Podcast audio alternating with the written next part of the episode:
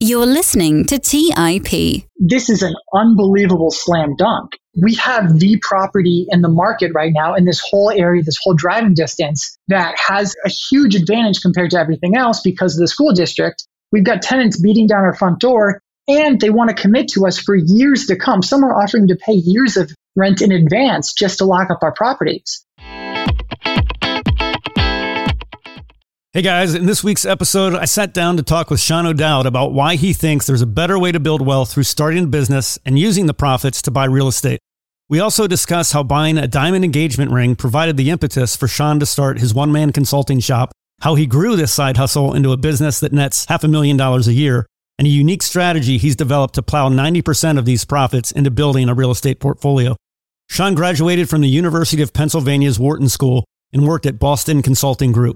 He left behind this traditional path to success to take a bet on himself and built a one man consulting shop and a real estate portfolio that's now approaching $2 million in value. This was a really fun interview for me and is filled with great ideas to get inspiration both in real estate, building a business, and life in general.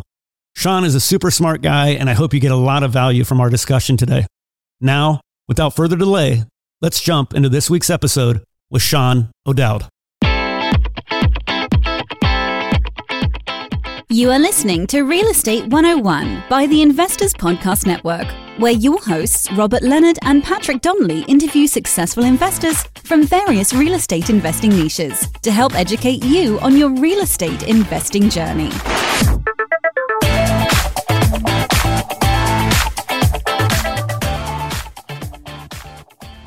Welcome to the Real Estate 101 podcast. I'm your host, Patrick Donley, and with me today is a young man I've been following on Twitter for a little bit recently that I've really enjoyed and learned a ton from, Sean O'Dowd. Sean, welcome to the show.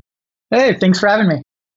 Yeah, it's great to have you on here. Really appreciate your time. I know you're a busy guy. As I mentioned, enjoyed reading your tweets and more recently watching your YouTube videos that you've been putting out. You've put out a lot of great content. You've got a unique and interesting story. For our listeners who don't know of you, talk to us a little bit about your background and why and how you've developed a pretty large following on real estate Twitter, which I think you've got a little over 20,000 followers, which is significant, I think. It's funny because the Twitter thing almost happened by accident, but the, the headline on me is I'm Sean. I'm here in the Chicago area. I Was born in the area, moved a bunch growing up, went to the East Coast for school, which was Wharton, then came back to the Chicago area worked in big consulting for one of the consulting firms, left and expected I would never be back. One thing kind of led to another where I almost needed to start my own independent consulting firm, which I did, and it ended up growing a lot faster than I ever expected it to. I've always been interested in real estate. So I've been taking the, the money from my independent consulting firm and putting that into investment real estate in the Chicago area. And Twitter, I just joined a couple years ago on a moment's notice started following and interacting with people who were saying interesting things. And one thing kind of led to another. And, and here we are. And it's a much larger Twitter following than I ever expected. I love Twitter. For listeners who aren't on it, I highly recommend it. Great education. As a kid, my dad's dream for me was to go get an MBA at Wharton, and that never happened. So you fulfilled my dad's dream. But as I said, you graduated from Wharton, and I'm sure it was a great experience in many ways. I wanted to get your thoughts on the importance of higher education when it comes to real estate specifically. So having Wharton on your resume obviously gives you a lot of credibility in the eyes of others, whether it's bankers, lenders, investors, that kind of thing. Would you encourage a younger person to pursue that traditional route of getting great grades, getting into a top school to land an investment banking job or a consulting job? Or would you, like the sweaty startup guy, Nick Huber, who's been on our show, encourage somebody to maybe forego that and get their hands dirty, get started doing a side hustle, making money, get started investing in real estate. Give us your thoughts on the importance of education and how it's played out for you. The short answer is I think there's there's multiple different ways to kind of skin a cat here, and I think multiple paths work. So the the get good grades, get into the good school, get the high paying job out of out of college path is the one that I took. And honestly, I'm super fortunate that it worked out for me. Like there's a lot of people try to get into really good schools every single year. Not a lot of people do. A lot of people try to get really good jobs after school. Not a lot of people do. It's a really low odds path of success. And honestly, I was quite lucky that I made it through the way I did. So if it works for you and you have that luck to get through, great. But I, in my opinion, I think what Nick is talking about is the higher odds chance of success here. Like it's a lot easier, in my opinion, to start a business and get a business to $200,000 a year EBITDA than it is to go to the school, get good grades and get the job that could pay you $200,000 a year at graduation. But honestly, you're probably going to be working a lot higher hours than the guy who started the business and was making 200 grand EBITDA right off the bat. I think there's multiple different ways to do it. And if you can go down the school path, you might as well to keep your options open. But there's pros and cons and trade offs either way, and both paths definitely work. So right out of school, you did work for one, you know, a top consulting firm. And as you said, you're now known for a one man consulting shop that nets approximately half a million dollars, which is super impressive. Talk to us about some of the learnings that you had working at that larger consulting firm that you've been able to carry over into the work that you're doing today. That's right in terms of what I, where I started and what I'm doing today. I think if, when I think about the big consulting firm, there's a couple big takeaways.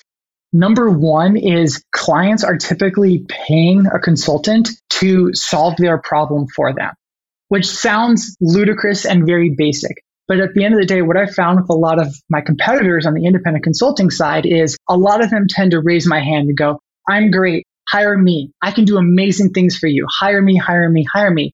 When in reality, the consultants who are the ones who are being hired are the ones who say, Hey, client, it sounds like you have this specific problem. You probably have this specific problem because you're running into this specific instance in the market. In my opinion, the best way for you to have your problem solved is to do XYZ thing. Those are the things that the big consulting firms are doing. They're approaching clients and saying, here's what I think your problems are and how you can solve them. While a lot of the independents are like, hire me, hire me, hire me. And if you approach it as a the way the big consulting firms do and say, "Hey, I'm here to help you. I understand your problems." Then you're in a much, much, much better position to actually work with that client to help them and deliver value. That's number one. Takeaway number two that's really interesting from these big consulting firms, the, the MBBs of the world, is the consultants are not necessarily paid for the amount of work that is done. They're paid for the value that is being delivered. What I mean by that, the way that I was trained my first day at, at training for um, the consulting firm that I worked for was if there's something that you're doing and it takes you longer than five minutes to figure out how to do it, you should not be the one doing it. What I mean by that, and especially in the independent world, is I can put a job posting on Upwork for literally any specific skill in the world. And I can find somebody in five minutes who will do a better job than I can at a lower rate than I can it's almost irresponsible of me as an independent consultant to not be hiring that person and almost subcontracting that work out to them because they're going to do a better job than I can. So taking that step of, hey, you know, like I can build a pretty good PowerPoint slide, or I can hire somebody who's going to build a great PowerPoint slide in a third of the amount of time, and I can instead spend my time thinking about the client's actual problem. I should be doing that. That's the better use of everyone's time. The last thing so I guess the three big things that I learned from the, the large consulting firm is your job is not necessarily to find the right door, it's to close doors down. So this is another way they, they less, uh, they explained it. But if you think of yourself as a company and you're in the middle of a room with an infinite number of doors and each door is open and represents a different strategy. For example, like you could be McDonald's and you're working for McDonald's. Like one potential door, one potential strategy for them is to give everyone a free car when they buy a Happy Meal. Now that's obviously ludicrous and not going to happen. So you can close those doors down, but there's still so many doors that could be optioned. If you're a consultant, you don't need to necessarily pick the right door. You need to close down doors that aren't good options and help narrow in on what the field of options could be. That in itself is really, really valuable for clients and ends up being something that, that delivers a lot of value when it's kind of a nonsensical framing when you first think about it. So I guess those would be the three big things. Those are great points. How long were you at the large consulting firm before going out on your own? So I was there for two years. I did basically the, the standard two year program and then bounced out on my own. I understand that a huge part of taking that first consulting gig, and we're going to get into the details of that here in a little bit, was the purchase of a rather pricey piece of jewelry, a, a diamond ring that you bought for your now your partner, now wife. Her name is Pear. And I love that story. But in your case, putting yourself behind the eight ball really led to some opportunities that maybe you wouldn't have discovered otherwise without having that added pressure. Give us the backstory on that purchase, how it developed, and how it led to what you're doing now, because you had a big bill that you had to pay off. I had a big bill, and I don't recommend this at all, but it did kind of light a fire, and it really worked out for me. I had met this phenomenal girl. Her name was Pear, and I knew I was going to propose to her. She was, and still is today, the, the absolute perfect person for me. We met and I, I snuck away to a jewelry store. Uh, there's a big Tiffany's on Michigan Ave, so I snuck over there, and a really nice lady named Bonnie started showing me different different rings they had. And I had no intention of buying a ring at the time. I wasn't trying to do anything at that moment. But Bonnie showed me this ring that only Tiffany's makes, or at least that they did at the time, that is one center stone flanked by two pear shaped diamonds. And she showed me this ring and she goes, This is called our pear ring. And I'm like, all right, well, this is a done deal. I have to get this ring for my soon to be fiance named Pear. So that was my decision and it was like, I have to do this. I looked at the price tag. It was exceptionally, exceptionally high. We're talking about roughly a six figure purchase here. And I was like, I don't have the money to do this, but this is the right ring. And she's like, well, we do have this lovely 0% down financing option, which me was like, okay, 0% financing. It's a one year fixed term there's inflation. Like I'm going to be up a decent amount of money because it's an expensive ring and inflation. Like uh, let's do it. So I got the ring, felt really smart, felt really good about myself for about two weeks. And then I got my first bill from Tiffany's, which after the down payment was 4,500 bucks. And I was like, oh, I need to find a way to pay this very quickly. That's what led to my independent consulting career. I had left the consulting firm I was at, was working at a startup in Chicago, and I basically needed a side hustle to make money. I went online, I started Googling like ways to make money today, found Upwork, which is a, a large like gig economy type platform that connects freelancers and clients. Joined the platform, figured out a strategy to start getting clients and made 200 bucks that first day and said, okay, great. Like this is something that could work. And I just kept on doubling down on that. And granted, I was doing this at nights when my girlfriend was asleep, so she wouldn't know I was doing some weird work for some inexplicable reason to raise money and maybe that can give something away. But that's how I got started was backing myself into the corner, finding Upwork and saying, okay, I need to find a way to pay my bills every two weeks. There's a lot to be said for putting yourself behind the eight ball a little bit like that. Although, like you said, I don't know if I'd recommend the stress and pressure of it. I definitely wouldn't recommend it. But to your point, like there's a there's the concept of burning the ships and backing yourself into a corner and having no other way to do it. I think there's ways that you can maybe artificially manufacture that pressure for yourself of like, I'm trying to hit a goal and I'm going to hit the goal by X number, X day rather than like risking your entire financial future and credit score on one particular decision, which is what I did. But the idea of creating some sort of a pressure for yourself, I think is important because I think it does lead you to taking steps that you haven't taken to date to help get to an outcome that you haven't reached just yet. Absolutely. It's easy to get complacent and we're, we're going to get into some New Year's goals and ideas like that here shortly. But I also, you mentioned Pear, and I, I wanted to talk about the importance of picking the right partner in life. You give a, a lot of your credit to, of your success to, to your wife. Tell us why and how she's been such a big influence on you, and what role does she play in your day to day activities running the consulting firm and real estate? So Pear is everything for me, and none of this would would be possible without her. So there's a lot of different facets that that takes on. The number one most important, like right off the board, is just her unbelievable and undenying support in me. Like I was leaving like a six figure job at 22 years old when we first met. And that was, that's an objectively ludicrous thing to be doing. And she was unbelievably supportive of me. When I was leaving, I was deep in the interview process with one of the very large, famous, high, high paying hedge funds and also with a tiny little startup in Chicago. And I ended up at the startup and she was supportive of that when again, like I should have been putting all my time and energy into that hedge fund that I was talking to. So just that the unbelievable and consistent support from her has been incredible.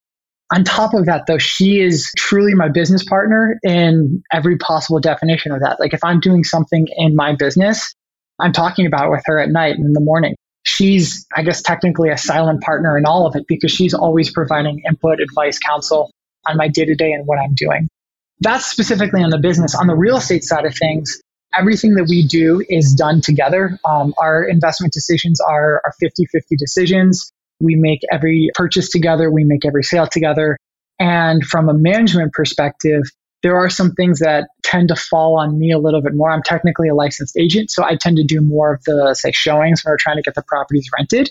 But there's a lot of stuff that's on the back end of real estate investing, the insurance policies, it's working with vendors, it's making sure our tenants have paid, all of those things could fall on Pear or I, and we're very interchangeable on that because we're a team. And at the end of the day, we're a team in business, we're a team in real estate. And it certainly wouldn't have happened without the motivation to get Pear her ring in the first place. And the growth wouldn't have happened after that. And that motivation was gone without Pear by my side. I think having the right partner is huge in life. I mean, it can make or break you, honestly. It's really awesome. And I love your story. So thanks for sharing that. So, Sean, I think you got paid something like $10 for that first consulting gig on Upwork. And as I mentioned earlier, you've now grown that to half a million dollars in net income, which is really impressive. Tell our listeners a little bit more about how Upwork works for those that would be interested in doing what you're doing and starting a side hustle like that. Upwork is a really large company. They're public at this point and they basically match clients and freelancers and consultants who are looking for work. And Upwork is great. I've made a lot of money in Upwork. A lot of people have made a lot of money in Upwork. However, it gets criticized a little bit because it is really difficult to get started. The reason why is Upwork, like everything else in the world, is run on a review based system.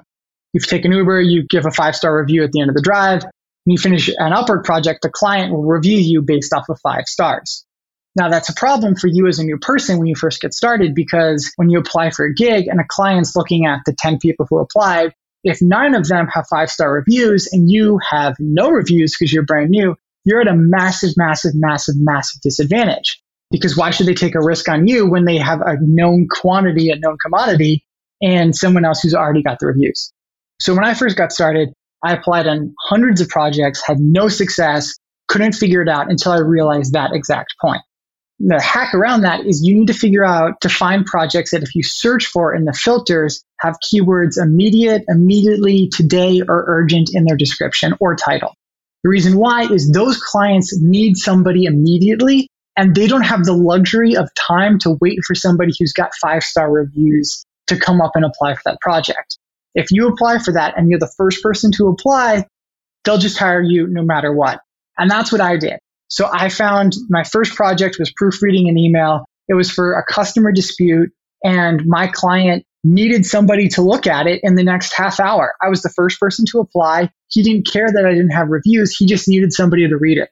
I applied. I got the gig. I made barely any money, but that's not the point of your first project. Your first project is to get rid of the reviews. So I did a good job. I got the five star review. I was like, all right, okay, now I'm onto something. So I did it again. Um, I worked for a dermatologist. I made like two bucks an hour on that particular project, but I got another five star review. And then I did it one more time and I got another five star review.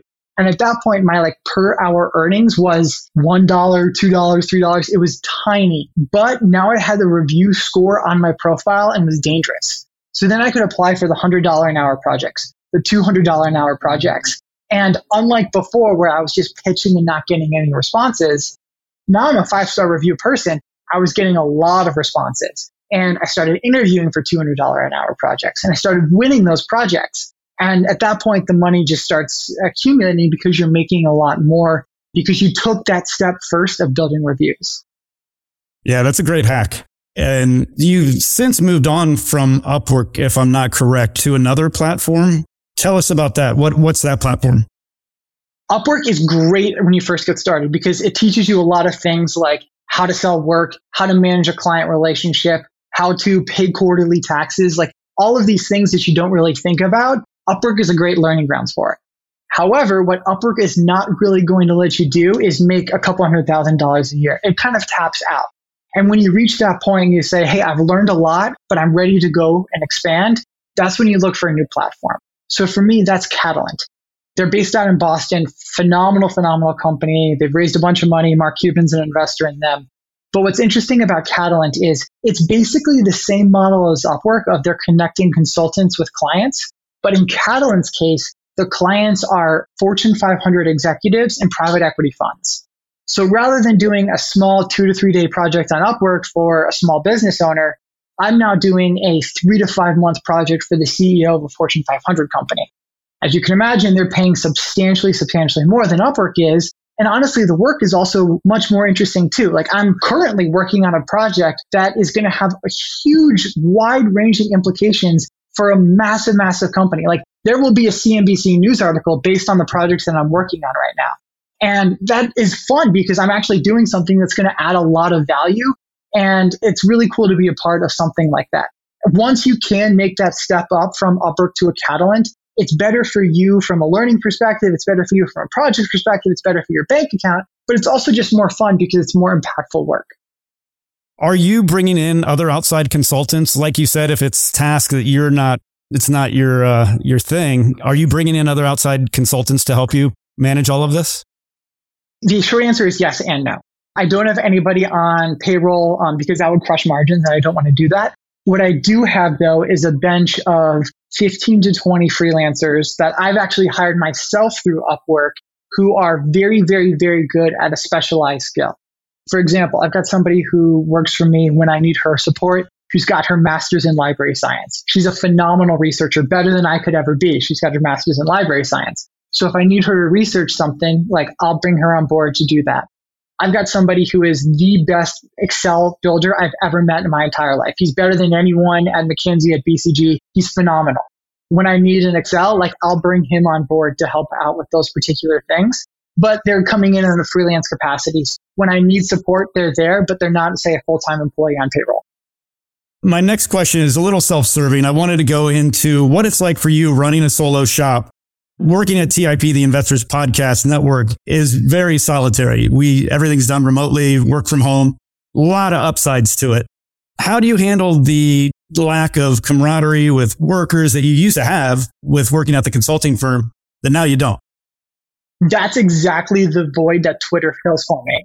To your point, like this is a relatively lonely path. Like I don't have coworkers to go talk about the game with. I don't have someone to go on a coffee break with.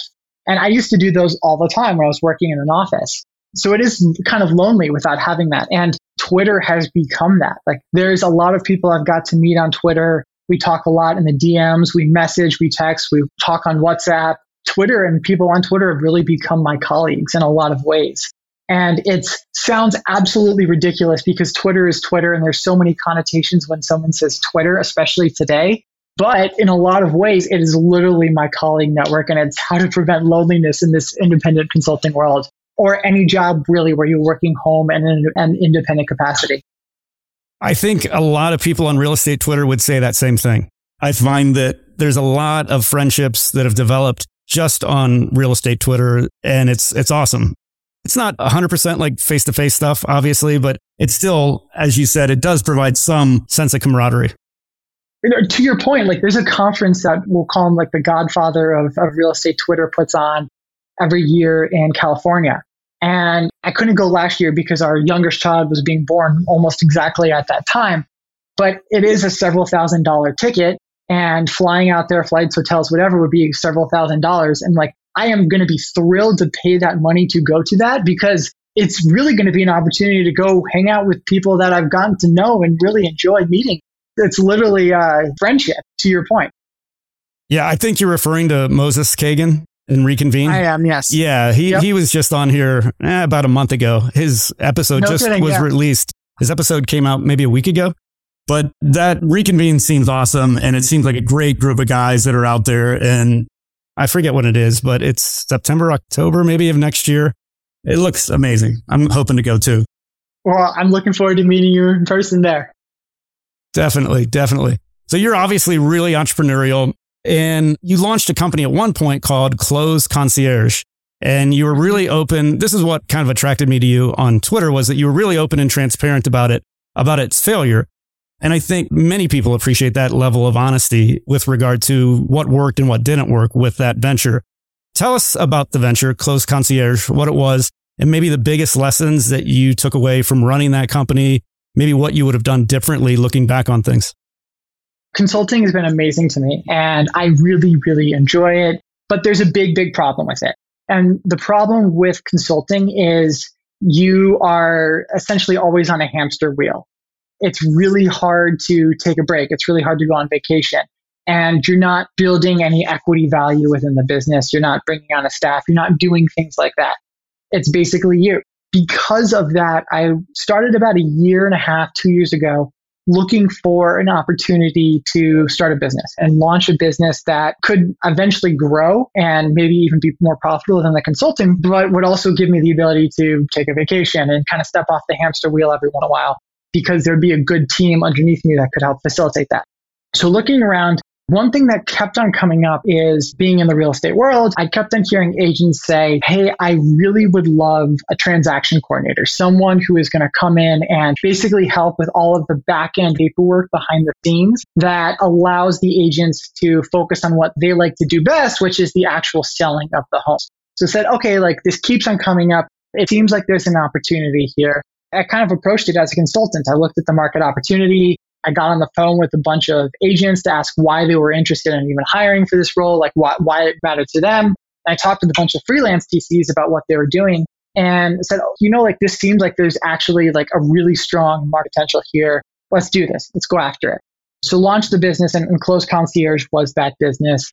And we were exactly that. We were the back office for real estate agents. What ended up being our problem and where we struggled with scale is we quickly realized, I'm saying we because there was a team of about seven at its peak. What we quickly realized and what we were quickly running into was that each agent runs their business in isolation and very differently to every other agent out there.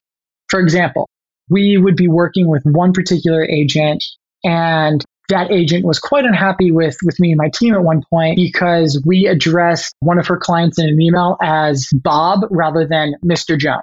Was very, very, very unhappy with us because that's how clients in her business had to be addressed, Mr. Jones. She's like, okay, great. We are trying to build out low code automation so we could take on more clients. Um, we'll make an adjustment to that and, and we'll say like if agent name is blank, we'll make sure that all of our emails are Mr. Jones, not Bob, for example. Then three days later, we'd run into a situation where the agent would go, Hey, I'd love to hire you guys, but I'm only hiring you if you can go into my SkySlope and do XYZ thing as well. Okay, great. We'll do that, so on and so forth. But we kept on running into these one off scenarios where everybody was doing something slightly differently and it was a non negotiable for them. We had to do it that way or they weren't going to bring us on. And the pie of things that we needed to do and the customization we needed to do just kept on growing and growing and growing where it got to the point where we, it just wasn't tenable for us to scale this business. And it was either a decision of run this as a small, like one person with a couple people supporting, maybe uh, VAs, freelancers, or go back to the independent consulting world. And if those were the two trade-offs, the independent consulting world was just, it was substantially more profitable. It was the smarter decision for both me and my family to go back to the independent consulting world. But the takeaway that kind of came out from that was if you're trying to serve a million customers and do things unique for every single customer, it is really hard to do that unless that customer is a very, very, very high ticket customer who's paying you enough that you can have the infrastructure behind you to do that. We were a premium price. We were more expensive than every other TC service out there, which was part of our downfall too, because we were more expensive. The agents were expecting that premium level of service where we could do their customization but we weren't premium priced enough that we could really facilitate that. And while we tried to play around with pricing, it just it didn't make a lot of sense for us. Interesting learning opportunities to say the least. If I had to go back and go into an industry like this again, I would go in with a, a very premium price and a very custom concierge white glove service, or I would go in with a very low price and it's one size fits all, take it or leave it. Or, and this is what I would probably do, I would just acquire a business and, and run an acquired business instead where it's already got infrastructure set up and you're just trying to fine tune an existing infrastructure. How long did that venture last? I was doing that venture for about a year and a half. Although that is slightly misleading because I was also doing consulting work for about 75% of that time. So I was only actually myself fully dedicated to it full time eh, about a year or so, I guess. Yeah, it was about a year all in, actually. Let's take a quick break and hear from today's sponsors. Hey everyone, it's Patrick, your host of Millennial Investing. Every year, my buddies and I do a guy's trip to escape the cold and dreary Ohio winters. Once we pick our destination, without fail, we all jump on Airbnb and find an incredible place to stay. We just got back from an amazing trip in Palm Springs, California, and our Airbnb home was a huge part of creating memories we'll never forget. I loved it so much, I'm taking my family back to Palm Springs for spring break, and we're staying in an Airbnb home my kids fell in love with and picked out themselves. While I was there, I had the realization that my own home could be an Airbnb. It's an excellent way to earn some extra cash, whether you're saving up for your next vacation, paying off some bills, or investing. Your home might be worth more than you think. Find out how much at airbnb.com slash host. That's airbnb.com slash host. Hey guys, have you ever wondered if there's an AI tool like ChatGPT specifically built for the stock market? A tool that not only does the research and analysis for you, but also allows for dynamic discussions? Well, wonder no more. Meet Meyka, your AI powered stock research assistant, now enhanced with real time stock data. Let Meyka do the heavy lifting for you to significantly reduce your research time. And the best part, Meyka is 100% free. Ask Meyka questions like Explore the financial health of Apple through a summary of its balance sheet. Compare the financial statements of Apple and Tesla. What is the analyst price target for Microsoft? What is the social sentiment analysis of Amazon? And millions of other queries right at your fingertips. Visit Meyka.com. That's M E Y K A.com. Buy low, sell high. It's easy to say, hard to do. For example, high interest rates are crushing the real estate market right now. Demand is dropping and prices are falling, even for many of the best assets. It's no wonder the Fundrise flagship fund plans to go on a buying spree, expanding its billion dollar real estate portfolio over the next few months. You can add the Fundrise flagship fund to your portfolio in just minutes and with as little as $10 by visiting fundrise.com slash millennial investing. Carefully consider the investment objectives, risks, charges, and expenses of the Fundrise flagship fund before investing. This and other information can be found in the fund's prospectus at fundrise.com/flagship. This is a paid advertisement. All right, back to the show. So I want to now get into real estate. We're a real estate podcast and I want to jump into your real estate investing and your experiences that you've had. I understand you plow about 90% of your earnings from the consulting into real estate. Maybe not now. I think it sounds like you may have taken a break and I want to get into your kind of current market views but what were mm-hmm. your initial inspirations to start investing in real estate specifically? Why not some other asset class? And what was the first strategy that you decided to pursue? Real estate is always something I've been really excited about doing. I mentioned at the very start of this, I'm originally from the Chicago area, and that's true. I was born actually like 10 minutes that direction. However, I actually moved 22 times by the time I went to college. I was bouncing around all over the place, always in a new home, and I got to meet a lot of real estate agents because we were constantly like leaving our house and sometimes selling it or sometimes buying one, but in a lot of cases trying to rent a house. So it just got to the point where I was like, I'm spending a lot of time with these real estate agents. I find this super fascinating. And growing up, I would be in the car with my mom and we'd drive past a house with an open house sign and be like, hey, mom, can we stop and go look at it? Because we were doing it so much, I just kept on finding it more and more and more interesting. And then I started spending more time just scrolling Zillow. It was way back in the day when they had just launched. And it was always something that I knew I really wanted to do. Once I got to college, started to get more serious about learning more. So I spent time on BiggerPockets. I listened to podcasts. I did things like that. And I kept on coming back to this concept that seemed like everybody was talking about at the time, which is lower priced multifamily and out of state location. And those arguments for it made a lot of sense for me my wife and I said, okay, like, let's do this. She also had always wanted to be in real estate. So we started looking for property and we found a couple. We bought a seven unit in on the Illinois Iowa border in the Moline area, Quad Cities. And then we bought a six unit up in Wisconsin. We were also under contract on a couple others that fell through for one reason or another, mostly inspections. So we were in. We finally had kind of gotten started with real estate investing the way I had always kind of wanted to. And I was 25 years old with 13 units and felt great. I had accomplished my lifelong goal of buying real estate. My friends thought it was super cool. And I could say I owned 13 different apartments and all that stuff. Everything was great, except when you actually looked at the P&L of those properties. Because the P&Ls were never green. They were always, always, always red. And we learned a very expensive lesson for a lot of reasons on why this out of state small multifamily strategy can actually be a really, really difficult strategy to make money in. So we sold all those properties and, and kind of stepped back and said, is there a smarter, better way for us to be doing this? So what was the reason? I mean, I'm sure you ran the numbers going into it and they had to look good. What was the reason they they weren't cash flowing positively? So there was a couple of different reasons that we ran into, and the reasons different differed across the different properties and different properties that we were close on. A couple right off the bat, because these were out of state and because these were like B minus properties, management was a necessity. And when you're hiring managers, like right off the bat, that's seven and a half percent of your revenue um, right there. What's misleading about that though is, and none of our managers charged for maintenance or anything like that. So we were like, okay, like this is going to be a good deal. Like they're not slapping on extras for maintenance, seven and a half percent, we can stomach that. What's misleading about that and what we experienced was when you're talking about like a B minus C plus property, the tenure of some of your tenants is going to be very, very short. So we had tenants who were going to be moving in and out of the property every four to six months.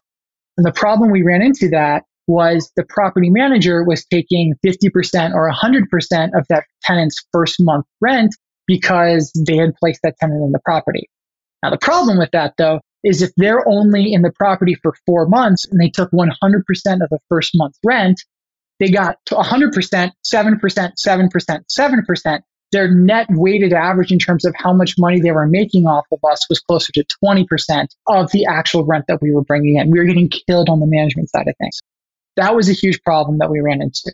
The other thing that we ran into is what I've learned is there are real estate investors everywhere. No matter where you are in the country, there's a local real estate investor.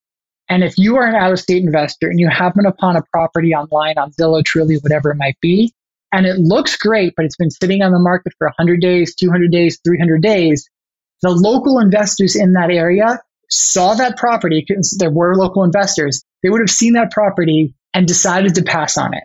And if the local investor with boots on the ground passed on the property and they know way more about the property, its location, the area, whatever than you do as an out of state investor, the local person passed on it. There is no way that you are going to make money on it as an out of state person.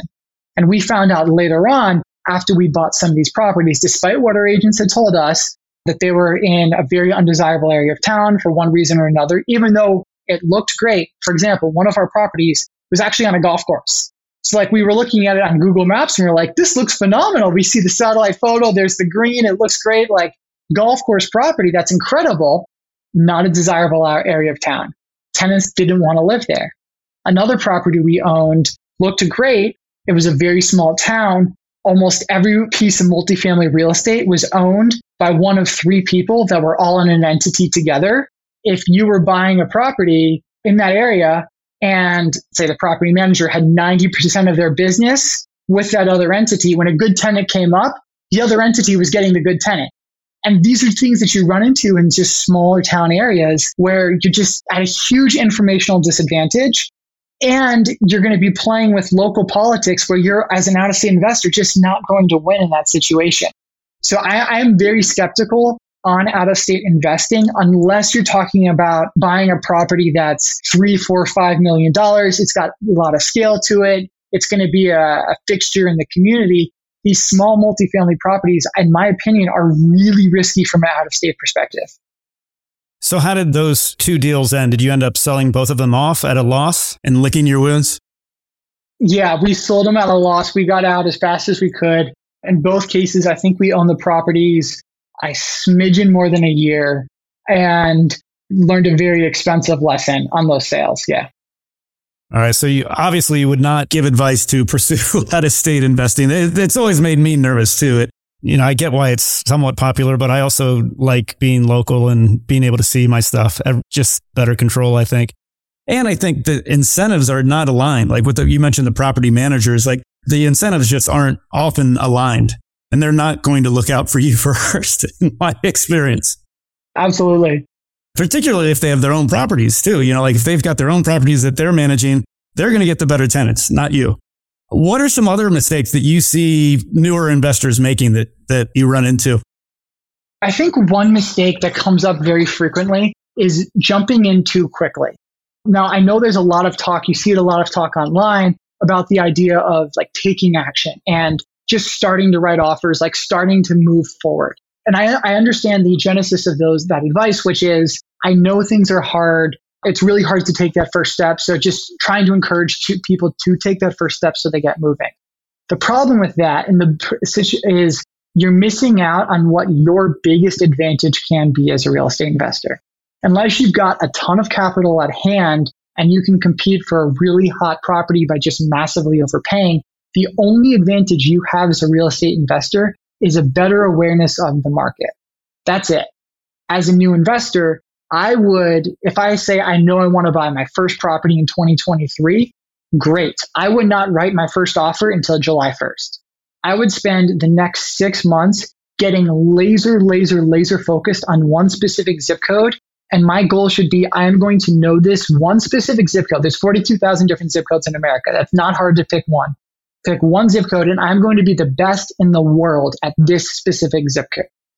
And if you do that, and you spend 10, 15, 20 minutes on Zillow every single day, learning that market, seeing the new house hits the, that hits the market, asking yourself, what do I think this house is going to sell for? When is it going to sell? Why is it going to do that?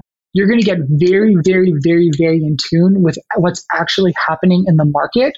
That means once it comes time for you to actually start writing offers, you can be selective. You can be intelligent about which ones you're picking because when you see a hot deal hit the market, you will know it because you built up that informational advantage. And then you can move very, very, very quickly to secure the hot property all of the properties we've bought have been multiple offer situations. All of those properties that we bought were on the market, then off the market in 24 hours. So if you didn't check Zillow that day, you wouldn't have known about that property because it was on and off. Also, because we had built the informational advantage up and spent all of our time studying the market, when a hot property hit the market, my wife and I knew immediately it was a winner and we were the first offer in every single time we had the offers in before 9 a.m. some some cases. So because we'd taken the time, built the advantage, and could therefore identify the hot deals and then strike very fast once those hot deals hit, that gave us a huge advantage over everybody else in our market. And that's why we were able to get those properties. And that's the mistake I see people missing when they're like, I'm just going to start taking action and writing offers. Like, you're going to miss out on building that informational advantage and you're never going to know what those hot deals are because they're going to be on and off deal really fast and you won't have, won't have seen it. Yeah, that's such good advice. Just focusing and having a niche and knowing it really well. I think it's awesome advice. Talk to us now about your new strategy. That first going out of state didn't work out. You, you licked your wounds, you came back, and you've got a new strategy that I want to hear about that I find intriguing.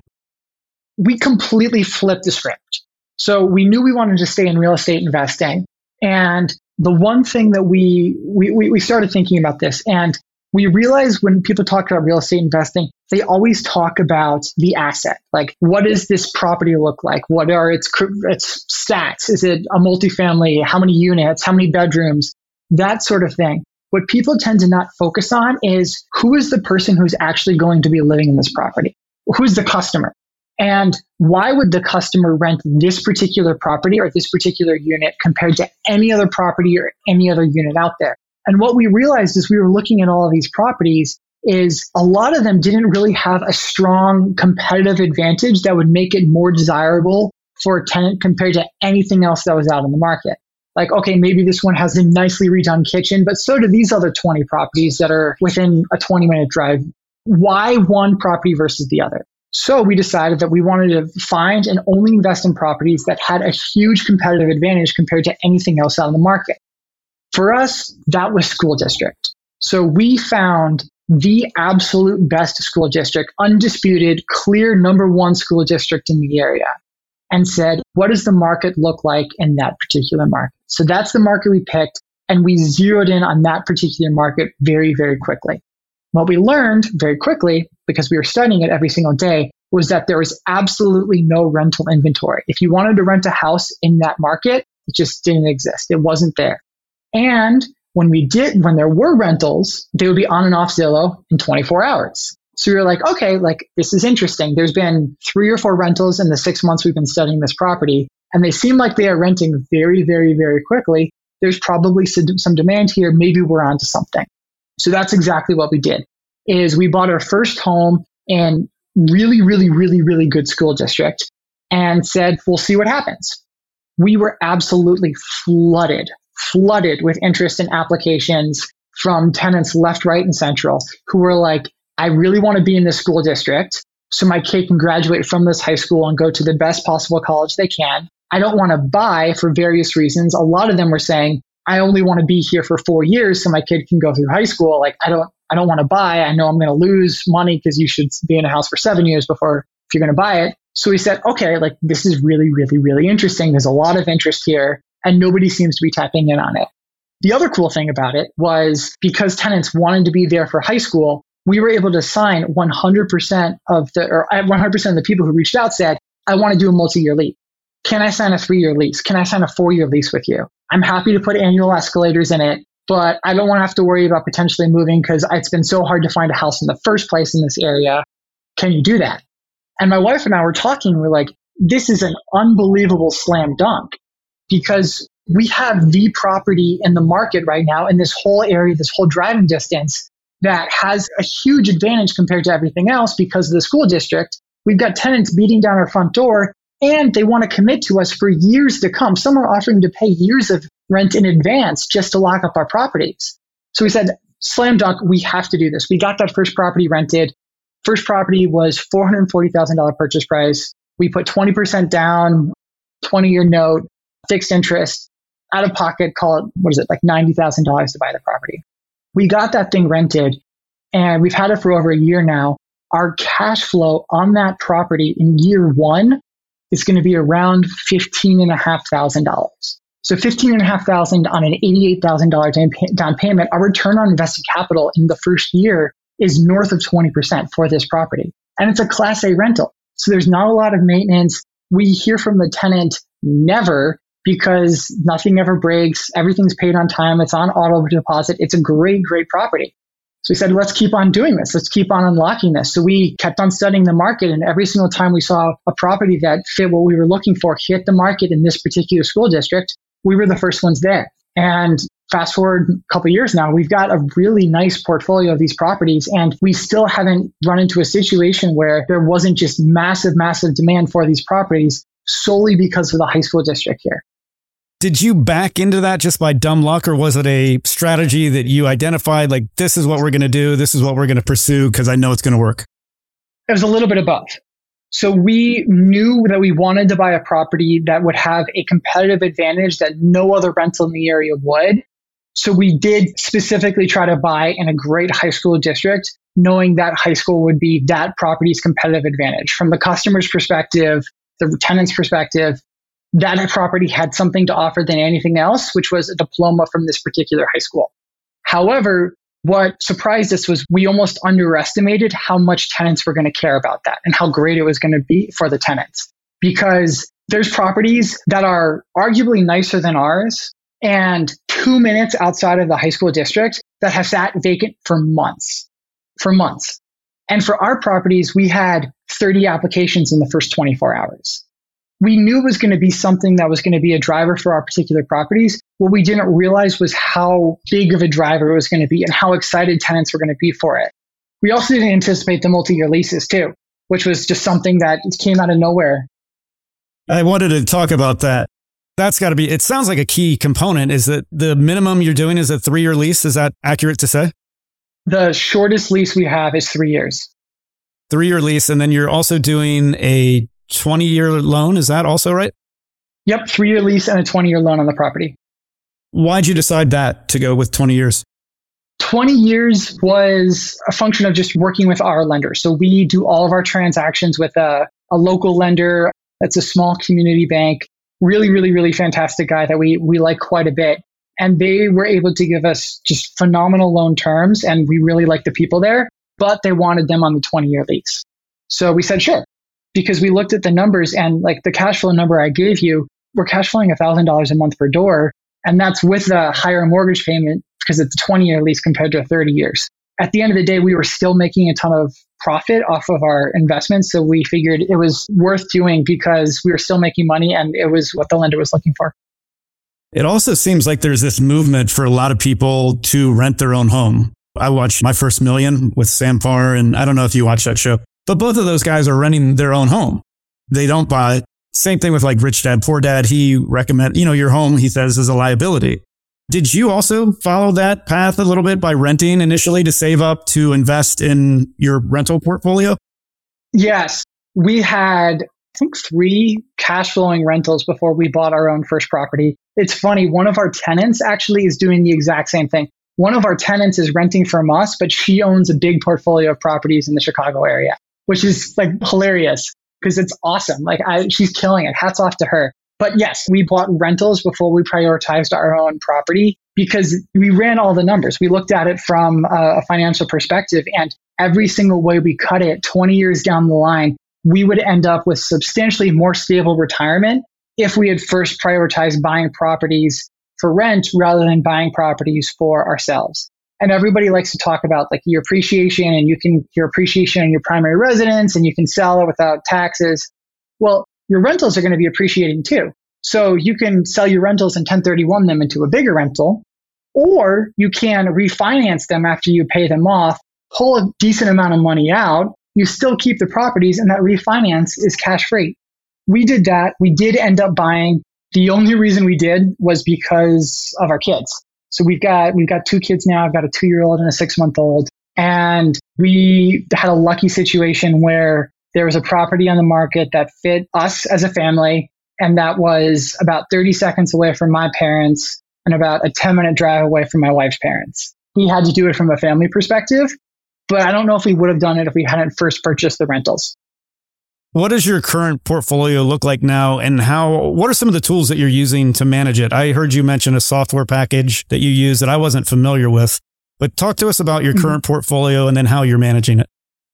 So current Ford portfolio, we've got four rentals in the Chicago area. Average purchase price was 436. All rented, all three year lease minimums.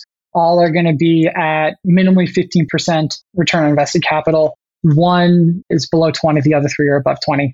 In terms of how we're managing it though, we're entirely self managing the properties. Now I know that's a scary term, but it's actually been a really not that bad process for us at all because of the software we're using, which is a company called Hemlane.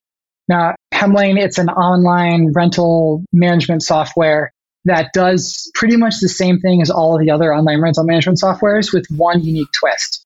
And what that unique twist is, is they have a 24 7 team of maintenance professionals on staff. So if, for example, the furnace blows, we're in Chicago, and one of our tenants' places gets very cold, the tenant will call Hemlane, not us, and say, Hey, my furnace is out.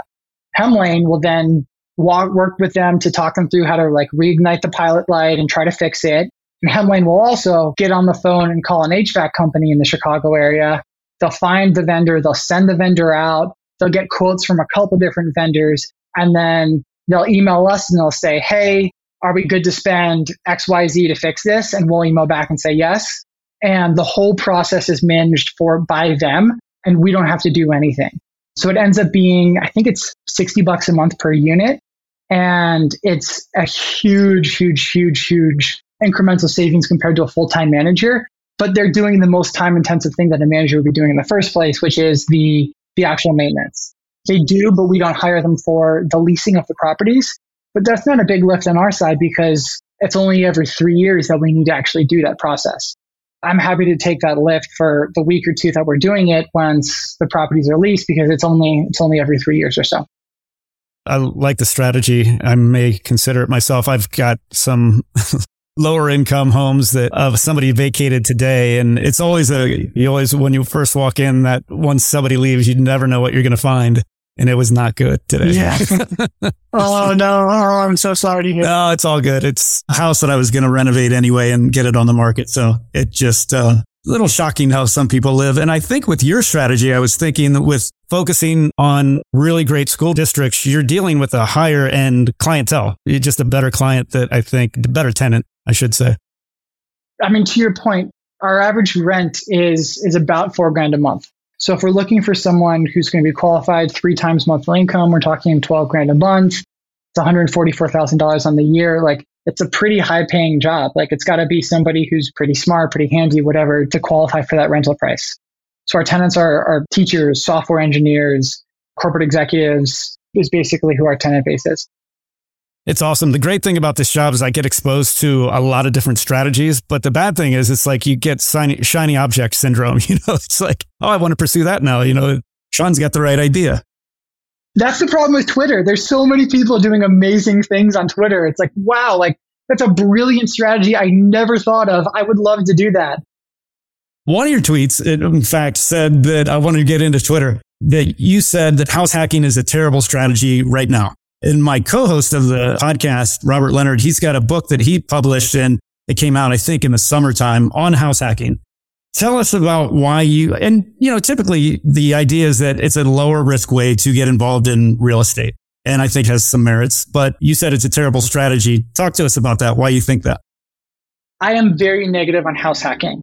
I think the concept and the idea is brilliant. And I think before the term house hacking was talked about, pushed, and there were millions of people looking to do it, it made a lot of sense. In today's world where there are millions of people who know that term and are looking to do it, it is just a really, really, really, really tough strategy to pull off for a lot of reasons. Number one is a lot of people approach house hacking with the idea of I'm going to do that with a lower down payment. I'm going to do three and a half percent down. I'm going to do five percent down. The problem with that is that forces you into a conventional conforming loan where you've got a bank that's going to say, I'm not going to give you more than XYZ to go out and buy this property because you're going to be putting a smaller amount of money down. Problem with that is I did this for one of my YouTube videos. If you do a search in the Chicago area, which is a very, very large area, the number of properties that were not literally in need of complete renovation. I mean, like literally the city of Chicago had to put a condemned sticker on the door that fit a house hacking strategy. And you could actually move in and had working plumbing was like three homes. And they were all gone immediately because there was a dozen offers and it was just too competitive of a situation. The odds of finding a property that you can actually house hack are really, really, really small because there's so many other people who are trying to do it. That's problem number one. Problem number two is let's say you get that property, you do move into that property and you do start house hacking. Again, you're probably going to be on a small low down payment situation. That means in most cases, your mortgage is going to be really, really high because you borrowed a lot of money on the mortgage. So your monthly payment is going to be quite high that means the house is probably not covering all of your mortgage expenses, or in fact, actually is covering a very small amount. For example, I've met people who are house hacking and they put $50,000 down to buy that multifamily unit. And they're super duper happy because their monthly expenses on that property are $1,000 a month versus the, say, $2,000 that the mortgage would be they're still down $1,000 a month. They paid 50 grand for the privilege of paying more money every single month. Would it have been smarter to instead keep renting themselves and take that 50 grand and put that into a house somewhere and put a tenant in that house where it was maybe less competitive? And then the last thing that I really don't like about the house hacking strategy is it locks you in to a really high risk situation. Again, low down payment, your odds of foreclosure are substantially higher If you get foreclosed upon, it's game over from your for your finances. You're not going to get approved for a mortgage again. I know there's rules out there that are designed to try to help you get approved, but the odds are you're not going to get approved for a mortgage again. The odds of you getting underwater and being literally trapped in that property and unable to sell it or unable to move away from that property are also really, really high. In my mind, looking at house hacking, you're talking about a strategy that's uber competitive right now you might not make as much as you think you are. And there's um, smarter ways to make more money. And you've got a ton of downside risk. You're literally betting your entire financial future on a high risk strategy. Like there's other ways that you could be doing it that don't expose you to so much risk. Like the people in real estate who've really, really, really made it, the people who've been around for a long, long time, who've been through multiple crashes, have an ethos of, I'm going to borrow the least amount of money possible. 30% LTV, 40% LTV, 50% LTV. If you start playing too much in the 96.5% LTV world, it's really, really, really, really risky and you're risking a lot. Yeah, it can definitely be a killer. Interesting points. Thanks for making those. I wanted to hear a little bit about your current thoughts now with real estate, with interest rates up, with prices up. Are you looking for investments now? Or are you putting your capital to work in other places? we, being my wife and I, are still studying the market every single day. We're, again, knowing the market is your competitive advantage. And we worked hard to build that advantage. So we don't want to give that advantage away. So we're still studying the market. And if we see a good property, we'll, we'll, we'll definitely move on it. That being said, you mentioned it earlier, like we put over 90% of our money into real estate over the past couple years. And there's a world of like, we're going to try to rebalance it a little bit. So we've got somewhat of a buffer in other places. That being said, if there's a great deal, we'll definitely move on it. We've, at least in our particular zip code and a couple others that we're starting to study as well in areas outside of Illinois, are still seeing a little bit of the 2021 price hangover. What's interesting about buying properties in single family is you're buying them from individuals. You're not buying like, it's not like you're buying an apartment building from another investor who's solely emotionless and focusing on the numbers. When you're buying a house, you're buying someone's house. There's a lot of emotion that's involved in it. And we've seen a lot of homes where the seller saw their neighbor down the street sell their house for half a million dollars and now they want $600,000 because every price has kept on going up. And like they're sad that they missed out on all that price action and they just are still hung up on those prices. We're seeing is basically like high emotion sellers who are keeping the prices at high points, which completely understandable. But until we see prices where it's a home that fits what we're looking for at the right prices, it's really hard to move on them. And you're looking strictly at the MLS. You're not sending out mailers or things like that, trying to buy houses in your particular area. It's mostly MLS, correct? Yes. Yeah, so we're exclusively doing MLS. We have looked into the idea of doing mailers. What we found through conversation with people who have done mailers is in the vast majority of cases, the people who are receptive to mailers are selling homes that need a lot of work. And with my consulting business, with my wife's job, and the hours we're both working, we don't have the time to take on a full renovation. So we exclusively want to buy something where we can literally put it on the rental market an hour after we close. And for that reason, it, the mailers doesn't make sense for us. Yeah, that makes sense. I wanted to talk a little bit broader kind of career advice and TIP. I'm not sure if you're familiar with, with us, but we are really into Warren Buffett and Charlie Munger and value based investing. I love Charlie Munger. He he had three rules for a great career. The first one was don't sell anything you wouldn't buy yourself. Second one was don't work for anyone you don't respect and admire. And then the third one was work only with people you enjoy. I was just curious, what are your experiences with this? And is there anything that you would add to Charlie's list? I think that's a great, great list of things right there. The only thing I'd add, and I think it's a temporary thing, is don't view yourself as too good for any particular job, learning, experience, whatever. My my whole career, our whole real estate portfolio literally came from the fact that I didn't think I was too good to turn my nose at that $2 an hour project. I didn't think I was too good to proofread that email. If I did think I was too good for that and didn't bid on those projects, I wouldn't have gotten the review score, which wouldn't have led to the Upwork earnings, which wouldn't have led to Catalant, which wouldn't have led to the portfolio being willing to say, you know what, like I can do that job that no one else wants to, and I'm going to learn from it and I'm going to get some sort of advantage, in this case, a review score that will therefore allow me to catapult my career is something that I think we should all be receptive and willing to do. I'm not saying make a career out of doing really not fun $2 an hour work on Upwork, but I am saying if that's the enabler that's going to allow you to break through, be willing to take that step and do that enabler because so many people, I talk about this on Twitter all the time, like take that step and try to do it. And so many people are like, that's too low of an income. That's not worth my time. Well, if you want to break through, you got to be willing to take that. You got to be willing to say, I'm not too good for it. Let's take a quick break and hear from today's sponsors. Hey everyone, it's Patrick, your host of Millennial Investing. Every year, my buddies and I do a guy's trip to escape the cold and dreary Ohio winters. Once we pick our destination, without fail, we all jump on Airbnb and find an incredible place to stay.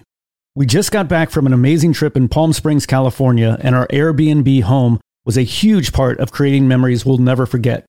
I loved it so much, I'm taking my family back to Palm Springs for spring break, and we're staying in an Airbnb home my kids fell in love with and picked out themselves. While I was there, I had the realization that my own home could be an Airbnb. It's an excellent way to earn some extra cash, whether you're saving up for your next vacation, paying off some bills, or investing. Your home might be worth more than you think. Find out how much at airbnb.com slash host. That's airbnb.com slash host. Buy low, sell high. It's easy to say, hard to do. For example, high interest rates are crushing the real estate market right now. Demand is dropping and prices are falling, even for many of the best assets. It's no wonder the Fundrise flagship fund plans to go on a buying spree, expanding its billion dollar real estate portfolio over the next few months. You can add the Fundrise flagship fund to your portfolio in just minutes and with as little as $10 by visiting fundrise.com slash millennial investing. Carefully consider the investment objectives, risks, charges, and expenses of the Fundrise flagship fund before investing. This and other information can be found in the fund's prospectus at fundrise.com slash flagship. This is a paid advertisement. Hey guys, the Range Rover Sport leads by example. It's got powerful on road performance and commanding all terrain capability and combines assertive on road performance with the signature Range Rover refinement that you'd expect. The third generation Range Rover Sport is the most desirable, advanced, and dynamically capable one yet and redefines sporting luxury. It's got advanced cabin technologies such as active noise cancellation and cabin air purification, which offer new levels of comfort and refinement. The purposeful cockpit like driving position sets the tone for a focused interior that promotes exhilarating driver engagement. Award winning Pivi Pro infotainment is at the heart of the experience and provides intuitive control of the vehicle systems. You can also enjoy a dynamic drive in total comfort with optional 22 way adjustable, heated, and ventilated electric memory front seats with massage function. Design your Range Rover Sport at LandRoverUSA.com. That's LandRoverUSA.com. All right, back to the show. That's a great point. We interviewed Sean Sweeney, who I don't know if you follow him on, on real estate Twitter, but he, smart guy, he, his first job was as a receptionist just to get his foot in the door. And, you know, now he's a developer in Minneapolis, has done several projects. But to your point, you know, don't have some humility and, and take some jobs that maybe, you know, your ego wouldn't want you to take. And it's crazy because we talked about it earlier. I went to Wharton. It's the number one business school in the world. A lot of my, all of my colleagues graduated and we were being billed out to clients at $1,000 an hour. If people I went to school with knew what I was doing on Upwork, if they knew that I was proofreading emails, they would have laughed at me, literally laughed at me. But because I was like, you know what? I don't, I'm willing to do this. It allowed me to literally slingshot up because I took that step. Yeah, that's such a good point. On another podcast, as I was researching you for the interview here, I saw that you were a fan of Felix Dennis and his book, How to Get Rich. And I love that. I love that book. I remember reading it years ago and he's got a great story to tell. He was the founder of Maxim magazine and built this media conglomerate and was incredibly wealthy. But he spends the first half of that book convincing the reader to not get rich. And he says, this is a quote, great wealth very rarely, if ever, breeds contentment. The main thing wealth provides is freedom and optionality. He's since passed away, but he said if he were younger, he'd work his butt off till he was 35, retire with a bunch of money, and then just drink white wine and write poetry on the beach or something like that. I wanted to hear your thoughts on Felix, maybe some takeaways from the book and his comments on wealth. And since I think you're 28, how you feel about the idea of retiring at 35 and following his advice. I absolutely love that book. I you mentioned Sam Parr. I actually found out about that book because Sam Parr tweeted about it a year or two ago, and I read it, and it, it just really, really, really resonated with me. And I think there's a lot of lessons in there, but the concept that he talks about of getting rich is not the end all be all that a lot of people think think it is. Freedom is really the goal. Again, back at Wharton, I was really, really, really lucky to be exposed to some very, very, very successful, very, very wealthy people. Like we had billionaires come in and speak in class and then go out drinking with the class later on. Like I've closed down a bar with one of the sharks from Shark Tank. Like that's just really, really cool experiences that you get. But what's interesting that you learn from that is it's really hard to be free in that scenario. Everyone, it's hard to let it go because once you get good at a particular thing, making money, it's hard to turn that off and say, you know what, I'm going to step back and I'm actually going to enjoy my time with my family. I'm going to do this, I'm going to do that because you just want to keep on going for the next thing because you can. I think it's really, really, really smart advice to approach it with the mentality of, I'm going to work really hard until I get to the point where I have freedom for the rest of my life. And then I'm going to take this foot, my foot off the gas and I'm going to spend my time. Maybe it's writing poetry. Maybe it's learning to dunk a basketball. Maybe it's traveling with your kids, like whatever it might be. I think that's really good advice. So to answer your question, like, yeah, that's how I have approached my entire life. I have a goal notebook over here where I wake up every single morning and I've been doing this for almost a decade now. And I write my goals down and it's the exact same goals every single day and it's goals for the rest of my life. And I'm counting down days until I reach certain milestones. Like I turned 35 in 2,888 days. Like I would like to be retired in 2,888 days. And tomorrow I'll write down I will be 35 in 2,887. I want to be retired. Like I want to make sure I continue to focus on that goal because making money is not the end objective. It's getting the freedom that the money provides so I can spend time with my family. That's awesome. So you started when you were 18 doing this practice. Is that right? Writing your goals down and writing them every morning. I think if I'm counting right here, I've got one, two, three, four, five, six, seven, eight, eight Black and Decker notebooks that I've filled every single page, every date, all the way back to 18, writing the same. It's like four or five lines, five lines. I write down every single day. What was the inspiration for that? It was probably Adam Grant, who's a Wharton professor. Um, he's pretty famous. He's written a bunch of books, Give and Take, for example. I'm pretty sure I started it as a senior in high school because I was going to Wharton the next year and I knew that Adam was going to be my professor. And I read something that he said about like the importance of writing goals or blah, blah, blah, something like that. And I said, you know what? I'm going to, I'm going to do it. And I've done it since then. But the interesting thing to it is I'm at five lines left now. When I first started doing this at 18, it was about 10 or 11 lines because there was things that I wanted to achieve early in my 20s, the things I wanted to achieve in college, that sort of thing. And I have achieved every single thing that I've written in those goals. And when I, once I achieve it, I stop writing that goal because it's already achieved and it's on to the next. So I've achieved about half of them thus far. And now I've got the other half to achieve. And if I achieve them all, then maybe I'll stop doing it. I'll stop doing it and I'll have a, a big stack of notebooks full of goals that were slowly over every day for 20 years crossed off. Isn't Adam Grant, wasn't he like the number one ranked professor every year at not every year, but several years at Wharton. Yeah, yeah, that's him. Yes, my wife for Christmas just got me one of his books that I'm, I haven't dove into yet, but I will for sure. I'll definitely have to check that out. I also wanted to mention, I don't know if you've read Richer, Wiser, Happier by William Green. I think you would love that book. Check it out. Richer, Wiser, Happier. He interviewed the world's top investors. You know, he's been a journalist his entire career and he's interviewed the world's top investors. One of them was Nick Sleep he's a guy that he retired at, I think 45 roughly. But he, he had this idea of what he called the X number. Like he knew his number that once he hit that, he was going to be done. And he did. He returned all the money to his investors. And then now he's involved in more like charitable pursuits. But he had, he knew what he wanted to, the kind of lifestyle he wanted to lead, which obviously did very well investing. But I thought that idea of like having that X number was really important and very difficult to do because once you hit that number, let's say you do hit it, it's the temptation is just to say, well, maybe just a little more. Or if it's 10 million, maybe it needs to be 15 million. Or it's just really hard to stop, I think. I think it ties in really well with what we're talking about with Felix Dennis of like, it's hard. You just want to keep on going for the next goal and you hit that and you're like, okay, great. Like maybe I, if I do a little bit more, I can get a nicer car or do a little bit more and like, okay, now I'll get a boat. And it just like you keep on doing just a little bit more, a little bit more. And it's the trap that Felix talks about of like you get trapped in the idea of pushing when in reality your goal should be freedom, stepping back and drinking wine and writing poetry or whatever you might want it to be. I wanted to get into books and teaching. And I read that you used to be a TA at school and that you loved teaching. I wanted to know if you were to teach a course on real estate for a semester, let's say you go back to Wharton and you're teaching a course what would be the book or books that you would use for real estate for that class? It's a great question. And there's a lot of good real estate books out there.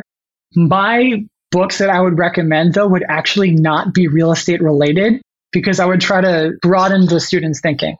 So the two books I would recommend would be Hero of the Empire, Winston Churchill, and But What If We're Wrong? Say those again. I got to write this down. The first one is Hero of the Empire, Winston Churchill. It's about Winston Churchill in his 20s. And this book is really, really, really, really phenomenal because it's the ultimate book out there about setting a goal, manifesting that goal, and making that goal happen.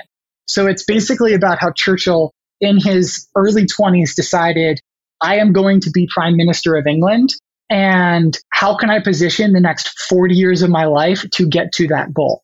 And he becomes a prisoner of war. He takes crazy risks. He does all these crazy things, but he is laser focused on that goal. There's like letters, other people who knew him at the time talked about how he was like laser focused on that goal. It's the ultimate book about like setting a goal and then the actual work and steps necessary to get there. I think it's a good book from a real estate investing perspective because so many people come in with a goal of like, I want to have XYZ cash flow per month, or I want to have this many units or this big of a portfolio. Great. This is an amazing book about how you can actually get there and what that looks like. So that's the first. The second book is called But What If We're Wrong? Really, really, really, really interesting book that helps change your frame of thinking. And the core thesis of the book is what are we wrong about today as humans that people 300 years from now, 400 years ago from now are going to be like, how did those people believe this? The example it gives is Galileo and the sun being the center of the universe and how literally everybody today in first grade learns that the sun is the center of the universe. But if you said that 300 years ago, you would be publicly mocked and you'd be publicly scorned and blah, blah, blah, blah, blah. And this is a New York Times bestseller from a long time ago. It changes your, your thinking to talk about what if we're wrong? What are these things that are going to change? And it talks a lot about the economy. It talks a lot about people moving in, throughout different areas in the country. Lots of interesting topics like that. And that book was literally the switch that flipped for me where I was like, I'm not going to think about real estate as an asset, like how nice is this property? How many bedrooms is this property? I'm going to flip it and think about it. Who is going to want to rent this property and why are they going to want this property? That's what led to the high school strategy that ended up being the big driver of our portfolio just as you were speaking about that, the whole what if you were wrong? I watched the Bernie Madoff series that just came out on Netflix. You know, tells about his whole Ponzi scheme and he was president of NASDAQ. And for the longest time, people were like, there's no way Bernie Madoff is running a, a Ponzi. Like he, and he, he just was able to pull off this scam for years and years and years until it became, you know, until it blew up in 2008 or whenever it blew up for him. But it's the same thing. It's like, what if we were wrong about him? Like it should have been people should have questioned this guy might be running a Ponzi scheme because the returns he was giving were just impossible, really. I'd recommend watching it if you have any interest in that. I haven't watched it, but I definitely will. I'll put that with the list of Richer, Wiser, Happier. I was watching your YouTube videos and I really enjoy them. Uh, you've done a really nice job on them and I think they're super informative. I think your channel is going to grow. I noticed in a sign, I don't see it now as we are interviewing, but there's a sign that says, uh, get 1% better every day. You got to be a big fan of James Clear and Atomic Habits because that's one of his big premises of the book is just that small incremental changes in the long run lead to huge improvements. And like you had talked about, you, you have been writing down your goals every day for the last 10 years. You started, I think, at 11. You're at five or six. So since it's the new year and many people, many of us are creating resolutions or doing year end reviews, what are some of the ways that you're trying to get 1% better every day? And what are some of the goals that you have for this year? In terms of what I'm trying to get better at every single day, it's honestly everything. Like I approach the whole day of like, how can I be 1% better in the morning with my kids? How can I be better today at a meeting than I was yesterday? And it's 1%. It's tiny, tiny, tiny bit. But like, how can I just be just a smidge better every single day? And how can I ask for feedback at the end of meetings? Like, how could I have been better? How, and trying to gather that information to allow myself to get better. That's something that I, I really, really, really focus and believe on because believe in because if you aren't doing that, then you're not just getting you're not getting better. And if you're not getting better, then you're not going to be able to learn the things that are going to enable you to do more cool, impressive things down the line, like the real estate portfolio. The whole the first six months before you buy a property, you should be spending it studying the market, so you have that awareness that you can move on the right property. I kind of approach that mentality through everything. In terms of how I'm applying that tactically for goals, resolutions for, for 2023, the big one, honestly, right now is YouTube because the consulting business, it's a relatively mature business now. It's five, six years old at this point. It's very stable. Like I know what its income is going to be. I've signed on for my first project through the majority of the first half of this year. That's like a stable thing. So the question is like, what do I grow? And YouTube is the answer. And it's funny because I started YouTube really as a hobby because I had some time and I really like teaching. I was a TA in college. It's my favorite thing I've ever done. And it's like, I've learned some things through my consulting business that hopefully I could share. And maybe if it helps one person, like it's worth the time to do that. So I started doing the YouTube videos. And what I realized was it's very analytical and there's ways to actually get a lot better at it. So for example, if, if you've never uploaded a video on YouTube, you upload a video on the creator's back end, they can look at the video and there's actually a chart where it shows you what percent of people were still watching the video based off of what time stamp in the video is. They call it like the retention curve. So I can see, for example, how many people are still watching one of my videos a minute in, a minute 30 seconds in, so on and so forth. And that is a super fun challenge for me because that's a cool way to get 1% better. So I can look at my videos and say, okay, I said something in this last video that took the number of people who were watching my video from 80% at that moment down to 60%, which means a lot of people clicked off my video when I said that. Whatever I said was not helpful or negative help because people stopped watching. So how can I do better on the next video where I don't make the same mistake and I can keep adding value to people? And it's a fun challenge because it, it's literally giving you all the data you need to get 1% better. I am taking that information and I've also scraped a bunch of channels of, of people who've kind of successfully blown up on YouTube. And I'm trying to marry the two together to reverse engineer their success. That's a long way of saying of my goal for 2023 is hoping to get the channel by the end of the year to a million monthly views. It's a very big goal. I believe strongly in the idea of setting like audaciously large goals. Otherwise, it's not going to be motivating unless you, you're really shooting for the stars. And if you miss, you're still pretty close. But it's my goal is how can I take the data YouTube's giving with me? How can I take the data I took from the big channels, match them together to get to a million monthly views? So how many videos are you putting out a week? For the last couple months, I've been putting out three long form videos a week, Monday, Wednesday, Friday. Those videos are in the eight to 12 minute range. And I'm going to keep doing that through this year, the entirety of the year. What we've now launched as of a couple of days ago, we're recording this a couple days into January, is shorts. So I'm going to start putting out a short for the four days a week where I didn't have a long form video. It's basically going to be, it's going to be 365 videos released this year, split between the shorts and the long form content. If you're not familiar with YouTube Shorts is basically like YouTube's TikTok. It's like a 20 second video that fits with the longer videos you know on YouTube. I think I saw one of yours on Twitter, or I can't remember. Maybe it was on YouTube, but I did see one of your shorts. Has that been a huge learning curve getting into YouTube and learning that whole process? I know, like for me, like I'm learning. We did a newsletter. We started a newsletter at TIP, which I would encourage everyone to read. And it's a free newsletter. You can go to our website and sign up for it. But this same thing with the podcast, like it's all like a huge learning curve for me. All of this is new stuff, but I love it, you know? And so I'm just curious, has it been a massive learning curve for you learning how to do videos? It has. I am not an artsy guy. I actually, like, this is dead true. I actually failed art in third grade. I am not a creative guy at all. Doing something that's more creative, that's more media is massive, massive learning curve, but it's been a lot of fun. And it's an area where you can attack it with the mentality of like, I don't need to be great at this. I need to be 1% better by the end of today. If I go to sleep 1% better, that's a win. And if you keep doing that for a year plus, like you're going to be in a really, really, really good shape. The I mentioned I scraped data from YouTube channels. Every single YouTuber I've found who's blown up, become a really big YouTube personality, has at least 300 videos published. 300, that's a ton of videos. Like, you're not going to blow up on YouTube very quickly. If you're doing three per week, that's two years of YouTube. So if you approach it with the mentality of like, I don't need to be Graham Stephan today, I need to be 1% better by the time I go to sleep tonight. But if I get 1% better every single day for two years, then something really cool could come out from it. So I want to wrap up and I want to thank you for your time today. This has been a lot of fun. I've enjoyed talking with you. I've learned a lot, not only just about real estate, but goals and all kinds of stuff. So you've got a lot of great stuff on Twitter.